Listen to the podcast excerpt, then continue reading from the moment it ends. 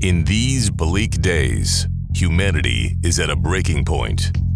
Economies are tanking, the woke mob is canceling everything, and the little guy, who's just trying to run a small business, is getting screwed from both ends. But not all is lost. Amidst the chaos, two men offer up their voices in the darkness, dropping two thousand pound laser-guided truth bombs on today's lunacy. Introducing the Sirens of Sanity, David Pridham and L. Bradley Sheaf.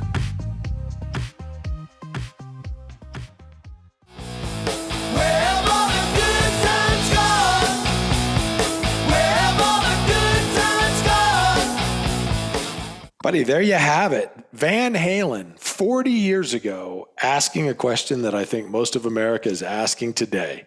Where have all the good times gone? Not to mention, you know, two dollar gas and, you know, food on the shelves of our grocery stores. You know what's interesting? Food, it it, it costs like seventeen dollars for a pound of cold cuts. I, I, I, gotta, I went and I got some turkey today at the Stop and Shop. Uh, Boar's Head turkey. Mm-hmm. Used to be eight or nine bucks a pound, ten ninety-nine. It's eighteen bucks. It's eighteen dollars yeah. a pound. I mean, when turkey. You think about that, that's amazing, right? I mean, that's one of those things that, generally speaking, cold cuts, something you can find in the average American household. And a pound is not going to feed a family. Absolutely. And David Lee Roth, by the way, one of the most prestigious rock stars of his uh, generation. I mean, a great... Great. We've talked. We've talked about him before, but just a great lead for Van Halen. Sammy Hagar sucked, um, but then he did his own thing with um, the California Girls, and probably one of the most emulated rockers of all time. This side of Jim Morrison. And when I say that, it's, you know, a lot of people in, in our salad days used to try to do the whole David Lee Roth thing, tease the hair. A lot of people in the seventies did the stuff with the Jim Morrison and just kind of walking around aloof. And then you'll remember this. There was a big Oliver Stone movie called The Doors, and there was a whole other generation of Americans, Americans who walked around pretending to be Val Kilmer playing pretending to be Jim Morrison. Pretending that's to be exactly Jim. Right. Yeah. And that's, that's where exactly you right. and that's the natural that's sort of where we are now. If you think about it, we've gone from people emulating Jim Morrison, who is an amazing um, uh, uh, musician, to David Lee Roth, which is like, okay, I mean, I could see that. To people pretending to be Val Kilmer, who I think played the the uh, overweight pilot in the Maverick movie, if I'm not mistaken. In both, in fact. Well, listen, those of you who are huddling close, close to your internet radio, you hear these uh, voices, you hear the conversation, you know it's uh, that time of the week for David Pridham here and Brad Sheaf. We mean business, and we haven't even told you yet that you can learn more about our show on our website, I P frequently dot com. Uh, and, uh, of course, you can learn about us and follow us on the InstaFace, Facebook, Twitter, TikTok, and MySpace at I P underscore frequently. We, we like to start every program with the big news items of the week, the two big news items of the week. Uh, first, Brad, uh, the biggest news item of the week, the University of Pennsylvania, right? I think the alma mater to uh, Donald and Ivanka Trump, and also uh, a lot of other people I can't name. They have nominated uh, the great Leah Thomas, the swimmer. We've been talking about him, her, uh, her before, uh, the, the Ivy League champion swimmer, uh, a gentleman who transitioned to a woman uh, in the middle of the uh, UPenn swim season, uh, national champion. They have nominated her for the um, N C A A Woman of the Year Award. Uh, this is something that's been done from the top of the university. Uh, they have um, uh, basically said that uh, in light of the national title that uh, Leah won, uh, she, she deserves to be nominated for this award. Uh, of course, other people are not um, not, not so perhaps. not so pleased. Uh, for example, Riley Gaines, who was in line to be a N C A A, potentially an N C A A champion swimmer, female from birth, Uh, said, and I quote, "This is yet another slap in the face to uh, to women." Uh, of course, Brad, you've followed Leah's career. Very impressive, great swimmer, um, a lot different than the other girls. Uh, what do you think about this? Should uh, Leah have been nominated? And if nominated, should she win uh, the N C A A Woman of the Year award?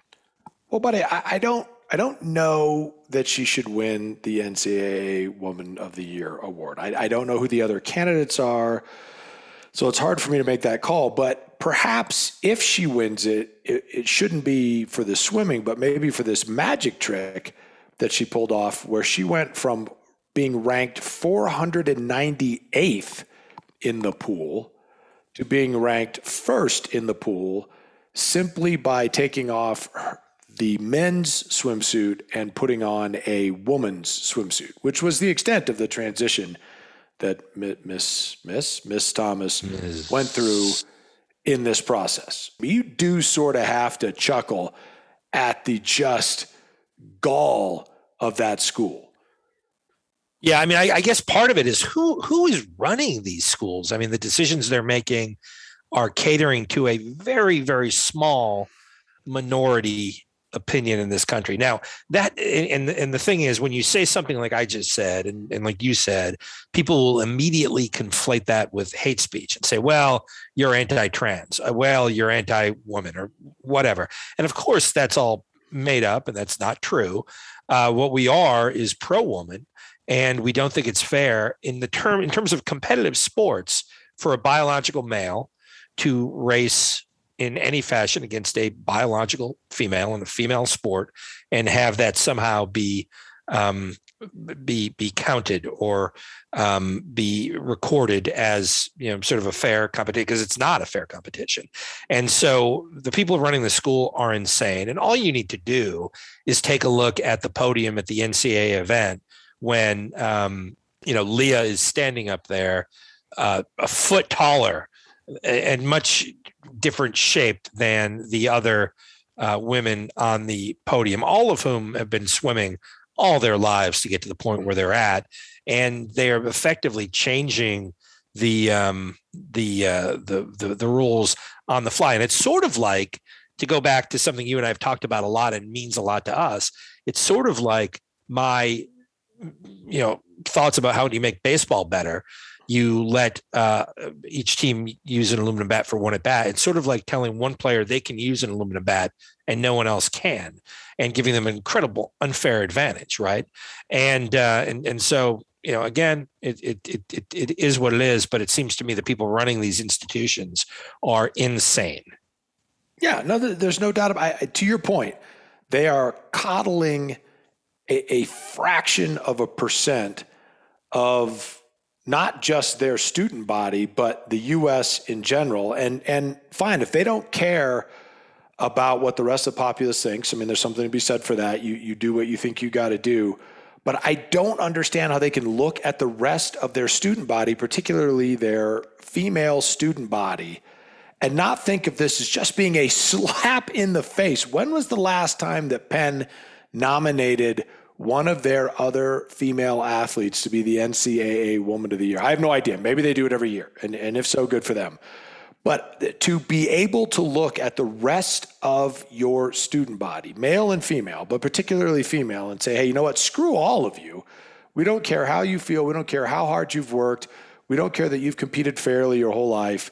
We're, for whatever reason, just going to make the biggest mountain out of the tiniest molehill we can, and, you know, and see what happens.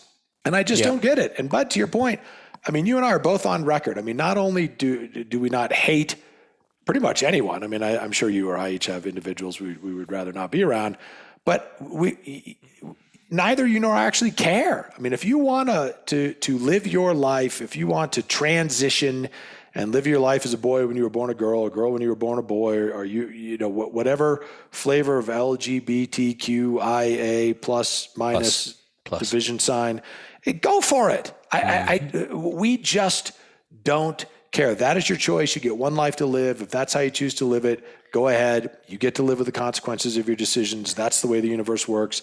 Go for it. We don't care.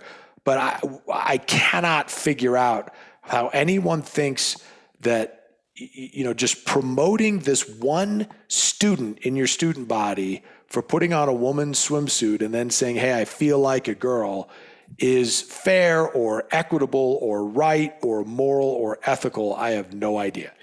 Yeah, it's it is insane. Also insane, this week, the governor of California, Gavin Newsom, who, uh, of course, is famous for in, in installing very, very strict COVID nineteen uh, regulations, mask regulations, limits on number of people that can dine. And then he went out to French Laundry and had a nice meal without a mask during the height of the pandemic, who also recently traveled to Montana on a, on a junket, I guess you will, after banning all state uh, government employees from going to Montana on the uh, um, state uh, dime because of, uh, I guess, Montana protects uh, unborn life.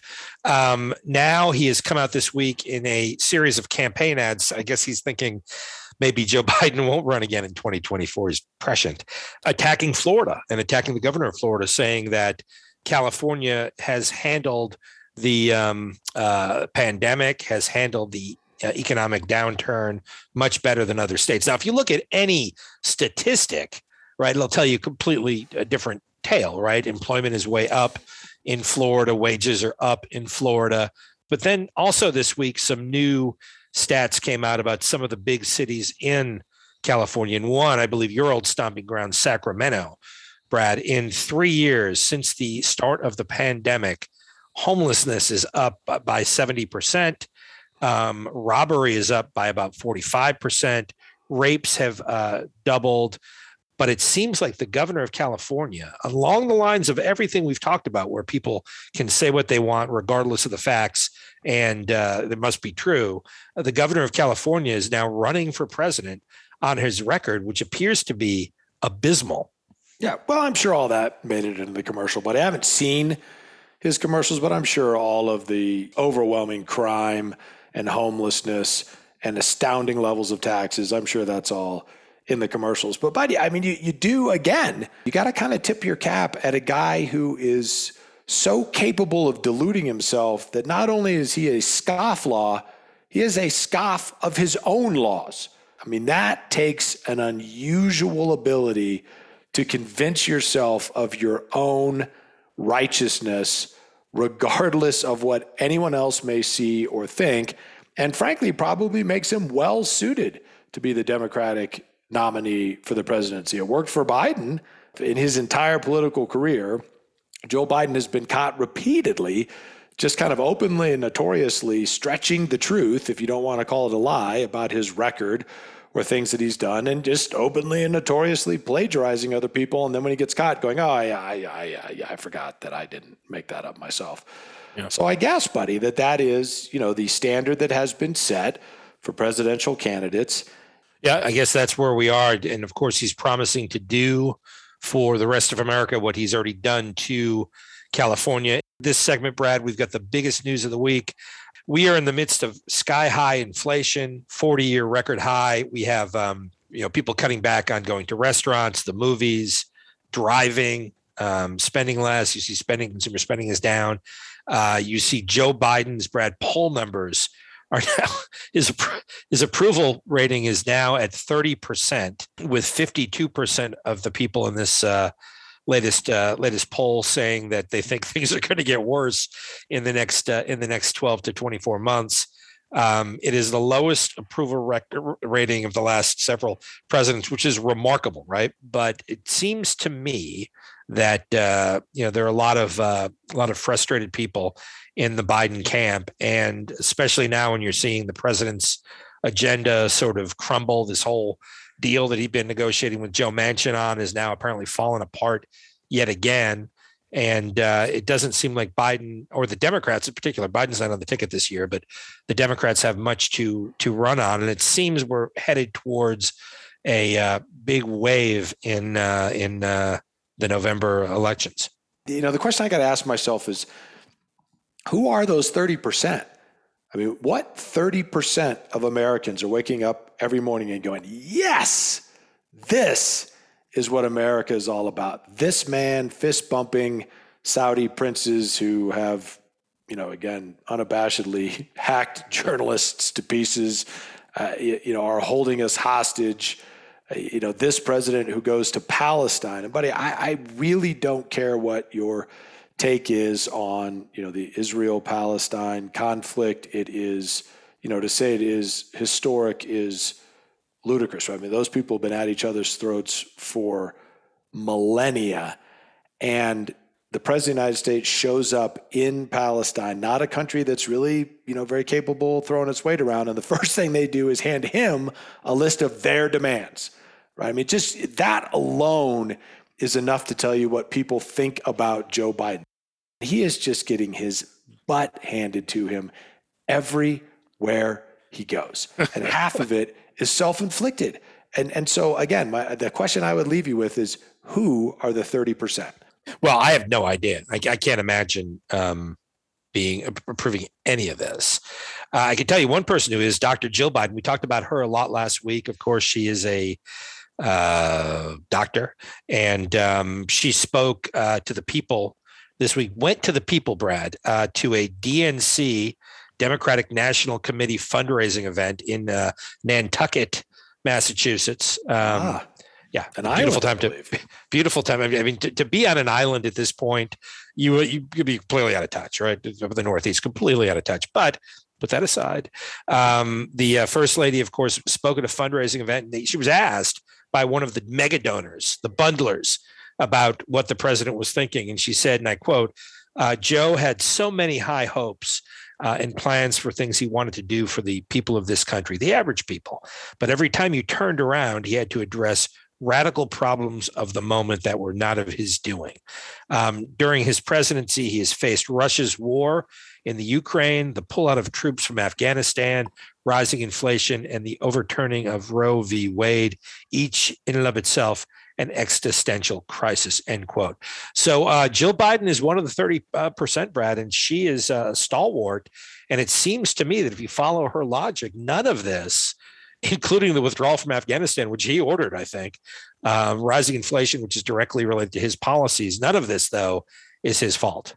No, but, you know, if only Joe Biden was the president of the United States and therefore in a position to influence both domestic and foreign policy, then, you know, he might be able to, you know, sort of weigh in on some of these issues. But unfortunately, he's the, um, well, he's the, well, son of a gun, David. He is the president of the United States. And so this is all dead in the middle of Joe Biden's job description. I mean, maybe no one ever read it to him when he was putzing around on the campaign trail.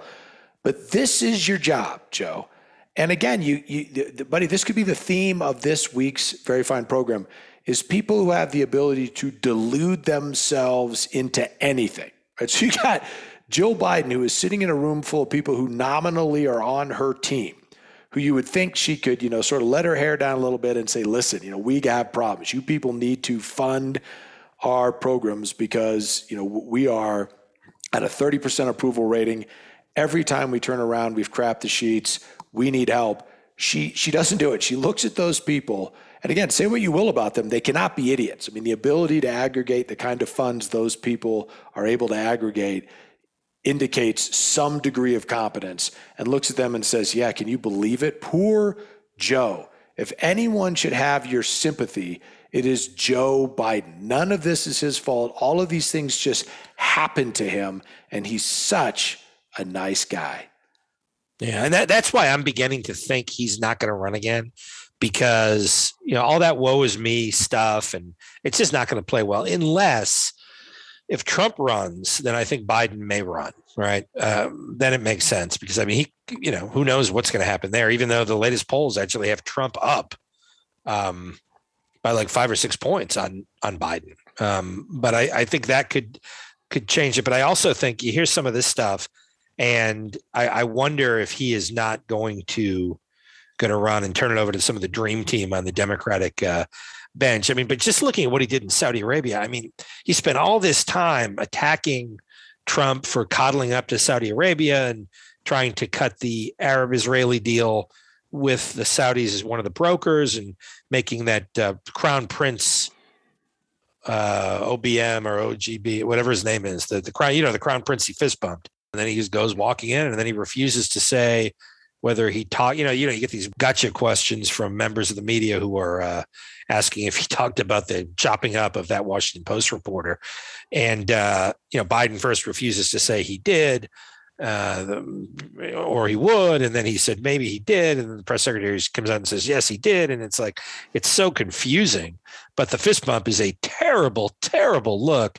And you could certainly see some Republicans using that in a, uh, in a campaign ad, not only in twenty twenty-four, but also this year when they're running in a close district and you're saying, okay, this guy's coddling up to the, uh, Saudis while you're paying a record amount for uh, for oil and for gasoline. I mean, it, it's just a terrible look.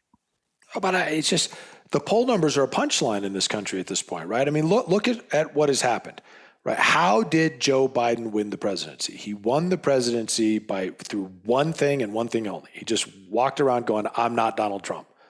Like when you go to the polls, you're going to have a choice. You can vote for Donald, or you can vote for the guy that's not Donald. His name happens to be Joe Biden. That's me. Vote for me. Right. And people bought that, and they bought it because they said, well, th- this nothing can be worse than having Donald Trump as president of the United States. No matter who Joe Biden is, no matter what he's done, no matter all of his, you know, just constant stream of gaffes, being caught in lies, et cetera, it's got to be better than Trump. And now you look at the poll numbers and guess what? People are going, it's just not. It's just not better. You know what? Trump might actually have been better, which is an amazing thing for Americans to be saying. When you've got Donald Trump, his approval rating is higher than the current president's, who got into that office by just not being Donald Trump. I mean, it, it, it, that's all you need to know about the state that American politics is in today, is that people are scratching their heads and going, man, I, I I, I think Trump might actually be better for the country than this guy. And you're absolutely right about how the midterms are going to go. I mean, it is almost as if, you know, some Republican super spy has gotten his or herself into the Biden administration and, and access to the president, just saying things like, hey, when you get up to uh, to M B S there, uh, fist bump him. Fist bump yeah. him, Joe. It'll look great. Everybody will love it. Everybody will love what a cool guy you are. Yeah. You know, hey, uh, be seen to swing from every Saudi's nutsack any opportunity you get uh, so that we can try to lower the gas prices you've driven through the absolute effing roof, you moron. Try that on. And it, it, it, buddy, how else could this be happening?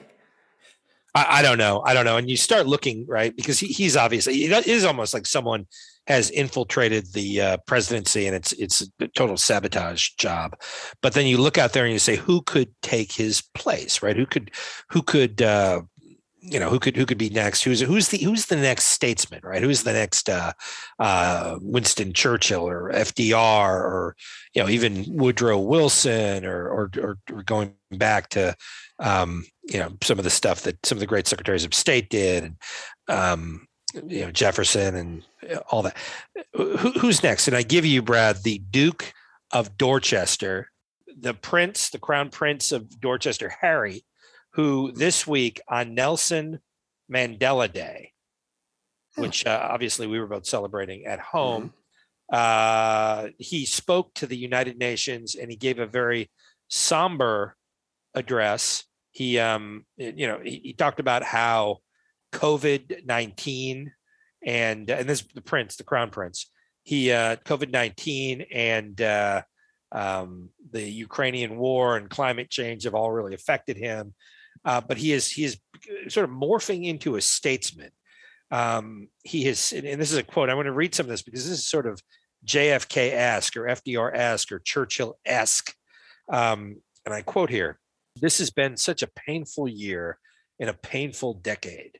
We are living through some of the worst of times, a pandemic that continues to ravage communities in every corner of the globe, climate change wreaking havoc on our planet with the most vulnerable suffering the most of all, the few weaponizing lies and disinformation at the expense of many to subvert democracy, and from the horrific war in the Ukraine to the rolling back of constitutional rights in the U S, we are witnessing a global assault on democracy and freedom, the cause of Nelson Mandela's life." So there you go, Brad. Uh, the Duke, um, the Crown Prince, uh, stepping up, perhaps setting himself up for a run for uh, maybe a local solicitor position in the U K, or maybe a, a, a Congress seat, a congressional seat here in the um, U S of A where he suddenly uh, resides. Uh, it, it seems like he is stepping up, and he maybe he is the statesman we've all been looking for.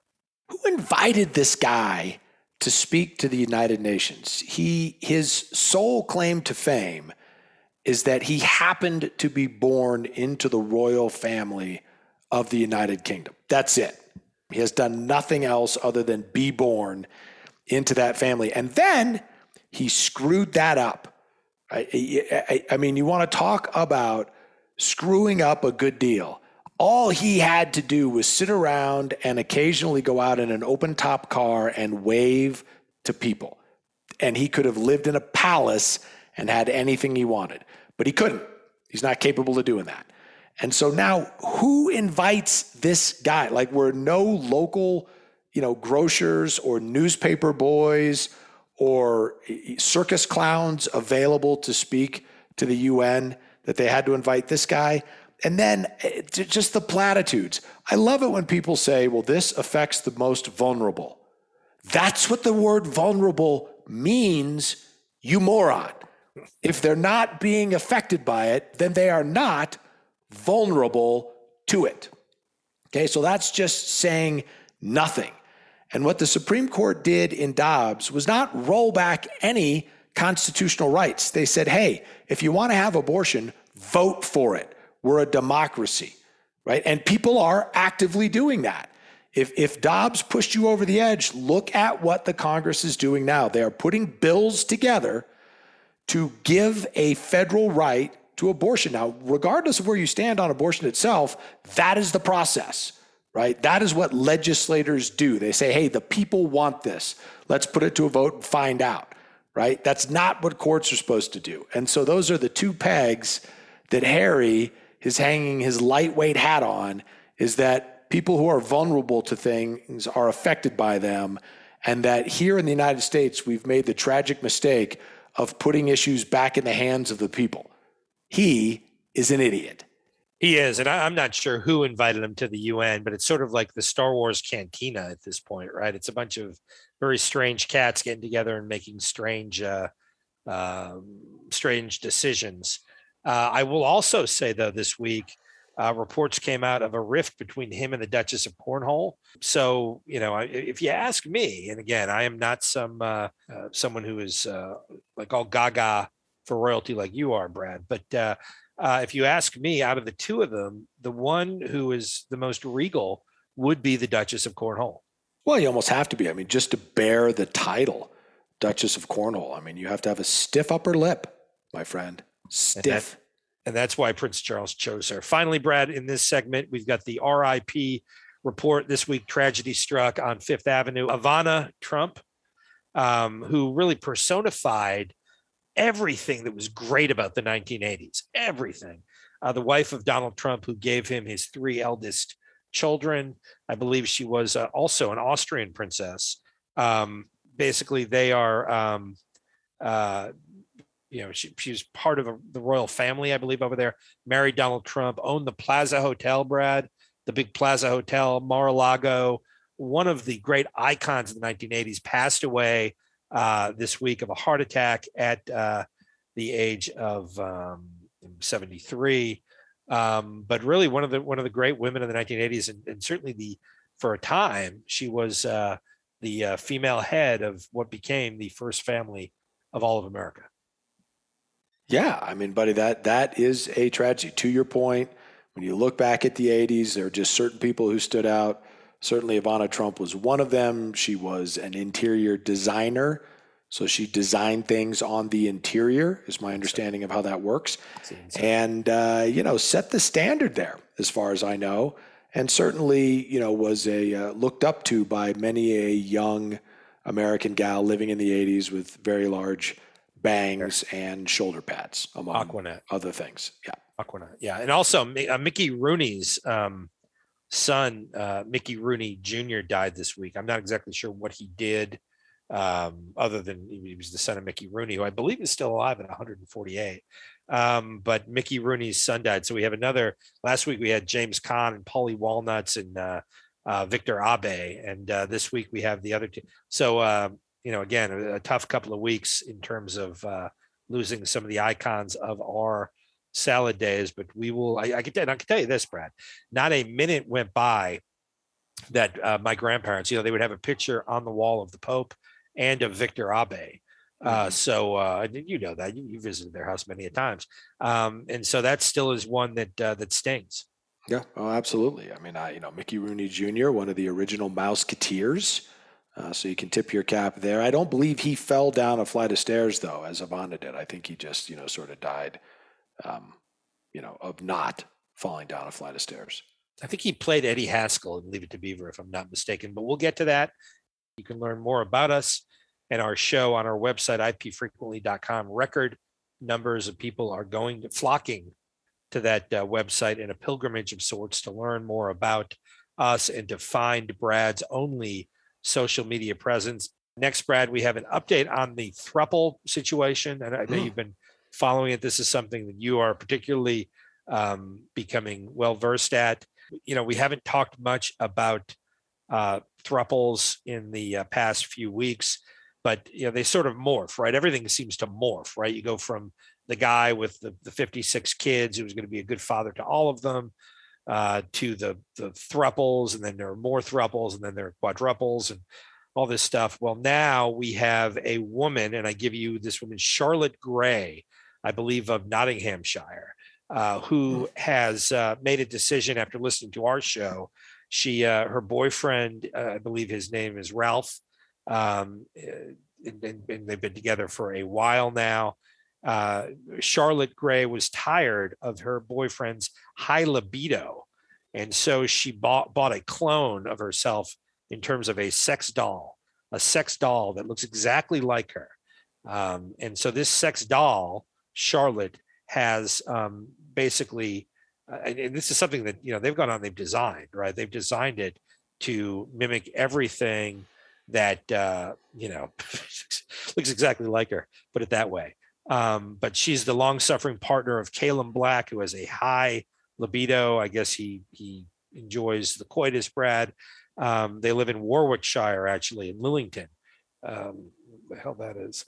Um, but uh, they now have this doll, and they're now a throuple with this doll, who is the spitting image of Charlotte. The doll's name is Dee, D E E, and uh, so apparently this is uh, a new throuple now. You've got Charlotte Calum with the high libido and the doll D. And uh, Charlotte says that this doll has set their sex lives on uh, on fire. It does seem, you know, it's it's it's creepy, it's odd, it's disturbing on any number of levels, uh, but it is seeming to solve the problem of, you know, one member or the other of a couple not really being as into it as the other member. And, uh, you know, then you just get, get your own rubberized doppelganger and uh, let them have after it, as they say. Yeah. I mean, and, and, and what's nice about this is that the couple's been together for four years and they're treating Dee, the doll, like a real person. They dress her in white lingerie and dresses. They take her out on car rides. They watch their favorite programs with Dee. They also, Brad, and this is a this is a progressive couple. Um, they post sex tapes of themselves with Dee online, as well as wholesome videos on YouTube of them all sitting around on the sofa playing games together. And the odd thing is, Brad, Dee typically wins the uh, the battle of the wits between the between the three of them when they do play some some of those intense uh, critical thinking board games. Uh, next, Brad, the election is coming up uh, soon. We talked about that earlier. President Biden's stellar poll numbers, thirty percent. And for those of you who are running a small business, you want to know, okay, what is going to happen in the election? And uh, you know, how can I maybe benefit from it, making a wager or uh, maybe uh, making my business a little stronger and getting ready for what's to come? Um, well, the answer is, uh, you know, we don't exactly know what's going to happen. We have a feeling that it's not going to be great for the Democrats, and there's a lot of uh, there are a lot of Democrats who are upset now at uh, President uh, Biden's policies. We talked earlier about Joe Manchin and the whole deal in the Senate falling apart. Now, Brad, D C homeless shelters are over capacity uh, because, you know, as you know, we have a porous border, um, and uh, the uh, the president had been basically taking migrants from the border, from detention centers, and flying them across the country to different uh, different uh, areas of the country. And uh, as you know, also governors in Arizona and Texas have uh, responded by busing busloads of migrants that they're uh, catching up to Washington, D C and dumping them in the nation's capital. Uh, this has led the D C mayor, Muriel Bowser, whose claim to fame so far has been defacing Pennsylvania Avenue. Um, with uh, uh, she's irate, right? She's very upset because uh, all of these uh, immigrants that the Biden administration let into the country and the governors of Texas and Arizona have bussed up to Washington, D C are straining the resources of the District of Columbia. And she is not uh, she is not happy, but she's not unhappy at the president. She's unhappy at the governors who are moving the uh, migrants uh, up. But it seems to me that this is a brilliant ploy by those governors. Uh, and if you own a small business in D C, you should probably shut it down. Yeah, correct on all counts. I mean, but again, the, the president and his administration love to harp on the fact that immigration is a federal issue, right? Every time a mayor of a border town or a sheriff of a border county or a governor of a border state says, hey, wait a minute, you know, you you are not enforcing a single immigration law. We might as well not have a border. The the for all intents and purposes, the United States extends to the tip of South America, and anyone who wants to come in can, regardless of past criminal history, what they might be carrying with them, et cetera. And the the the Biden administration loves to say, well, well, that's not your problem. Right? That is a federal problem. And so if it is a federal problem, then it is perfectly legitimate to send those immigrants to other places within the Federation. And that would include Washington, D C. So if it is a federal problem, then we should be handling it at the federal level. Yeah, I, I mean, that that's exactly right. I, I think these governors are great. I think they've done a, uh, I think they've done a good job in sort of highlighting the immigration mess. But one thing that people are starting to do is actually handicap the twenty twenty-four Democratic race Um, in terms of what would happen if Biden doesn't run again. And so I'm going to give you the top ten choices of the Democratic uh, Party um, from recent polling. ten, Brad A O C, who I believe is old enough to run now, is number ten. Mm-hmm. Number nine is Roy Cooper, who I think is a third base prospect for the Mets. Mm-hmm. Uh, number eight, Gretchen Whitmer, who is the governor that faked her own kidnapping. Seven, Gavin Newsom, the governor that ruined California. Six, Bernie Sanders, the socialist from Vermont. Uh, five, uh, Elizabeth Warren, the woman who lied about being an Indian. Four, Amy Klobuchar, who yelled at uh, the guy about the beer. Uh, three, Kamala Harris. Two, Pete Buttigieg. And, uh, and of course, he lied about uh, riding the bike. And then finally, number one, the one person on this list who hasn't really done much lying, uh, Hillary Rodham Clinton. But the whole thing is just, it's disturbing, the whole thing. It, it is, I'm sorry. Yeah. Uh, speaking of disturbing, Brad, uh, uh, Admiral Fauci, the uh, head of the uh, uh, Joint Chiefs of uh, Health Staff, uh, has said that he will be retiring before the end of Biden's first term, probably because the next president will be firing him. He has said that uh, um, we will have to live with COVID um, until uh, he's at least one hundred five. He's eighty-one now.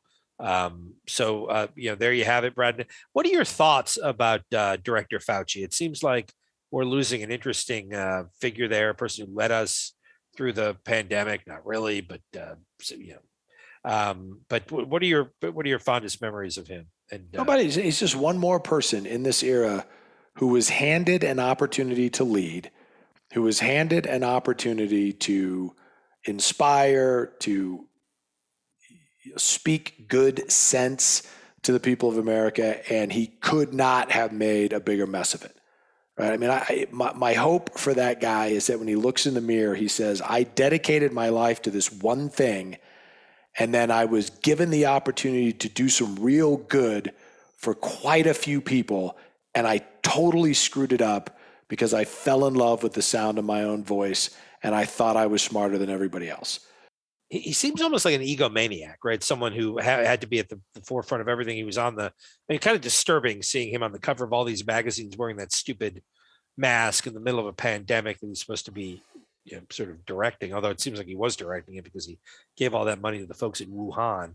Um, but uh, won't be sad to see him go. It'd be nice to get some real practical scientists in there who sort of follow the data, as opposed to people that one day are telling you you have to spray down your mail with Lysol, and the next day are telling you, you know, you basically shouldn't leave the house. And then two days after that, they're saying, yeah, it's fine. Go ahead out and uh, make sure you uh, you vote. So, you know, a lot of a lot of crazy uh, misinformation. Uh, but, uh, you know, we'll uh, we'll uh, I guess we'll we'll see. Uh, finally, Brad, we've got barter band, uh, bronze award winning segment, Stevie Award winning segment. Really important stuff this week. And we've got a couple of different things to cover in the same um, area. So the question uh, we are going to we are going to raise today is, is misgendering or um, somehow misidentifying someone's gender, even if it's the appropriate gender, by the way, um, is that something that should be barred or banned? I'm going to give you two different examples. First, a trans inmate, a trans inmate in uh, New Jersey who uh, Demi, Demi Minor, Demi Minor. This is a, uh, a, a man who um, was put in a woman's prison because he identified as a woman and then impregnated two women immediately at that uh, at that jail. Uh, and then yeah, was uh, who who could have seen that coming, buddy? Who could have who could have seen that? But now he's been moved to a vulnerable unit at a new facility because uh, he is she she mm-hmm. the okay, the sorry. she that impregnated the women.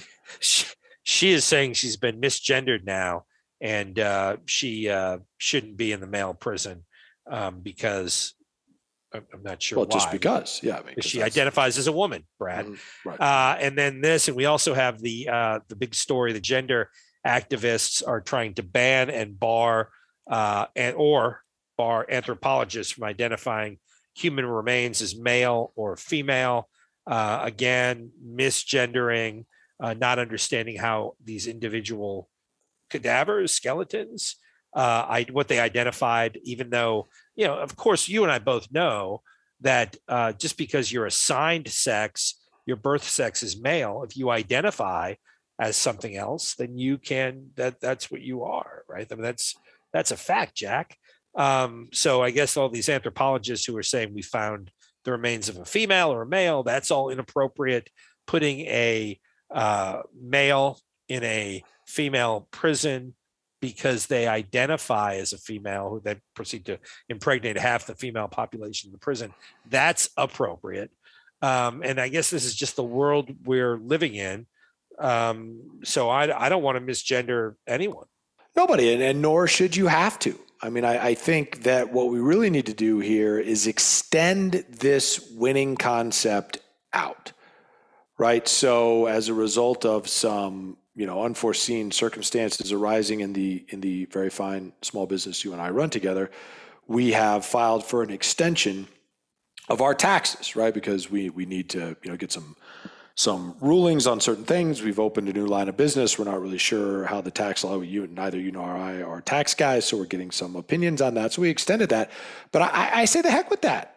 David, I say the heck with that. Why don't you and I just begin to identify as guys who paid their twenty twenty-one taxes? Why don't we just identify that way? And apparently no one can tell us we're wrong. I mean, if, if you can have the equipment necessary to impregnate a female inmate, but then look at your warden in the eye and say, no, no, I'm a woman, and that works like a Jedi mind trick, then we should be able to identify as two dudes who have already paid their taxes. I think it's genius. And so that, the idea of just being able to make truth out of nothing, because that's what you want it to be, if that's the way we're going to go in this country, then I, buddy, I say you and I ride that wave. We will identify as guys who already paid our taxes, guys who have already paid off our mortgages, guys who own our neighbors' automobiles because they yes. happen to be nicer than ours and can yeah, therefore maybe. drive them. And who is anyone to tell me that's wrong? I, I, while I, I sort of would like to ban the idea of allowing men to impregnate female prisoners because they're pretending to be a woman. I would like to ban that. The concept of just being able to create reality around your own self-interest is, that's a wave we should probably just ride. Yeah. And look, this, this prisoner, Demi Minor, um, you know, sort of a slap on the wrist. I mean, thirty year sentence for stabbing her former foster father to death.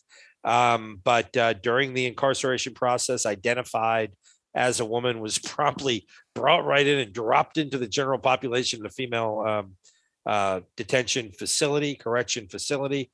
And, uh, you know, is, is, is well on her way to um, uh, the, I think the record was what, fifty-six pregnancies that uh, we were talking about previously with Kyle, well on the way to that uh, fifty-six number when he, she got caught.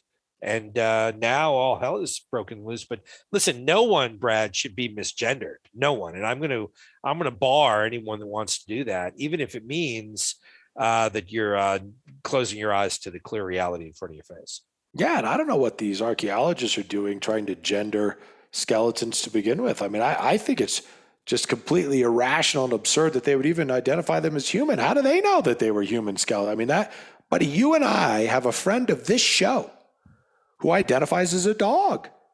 And Love so it. just the the audacity of someone with a doctorate in archaeology looking at a skeleton and just saying, oh, well, that's human, is absurd. And so frankly, I just think we should do away with archaeology. We don't need it. Who cares about what happened in the past? It's all about where we're going in the future. And I can tell you where we're going in the future, and that's at exactly the same time and place next week. Yet another episode on I P Frequently. This has been I P Frequently. Once again, clearing a forest of lies with the machete of truth. You're welcome.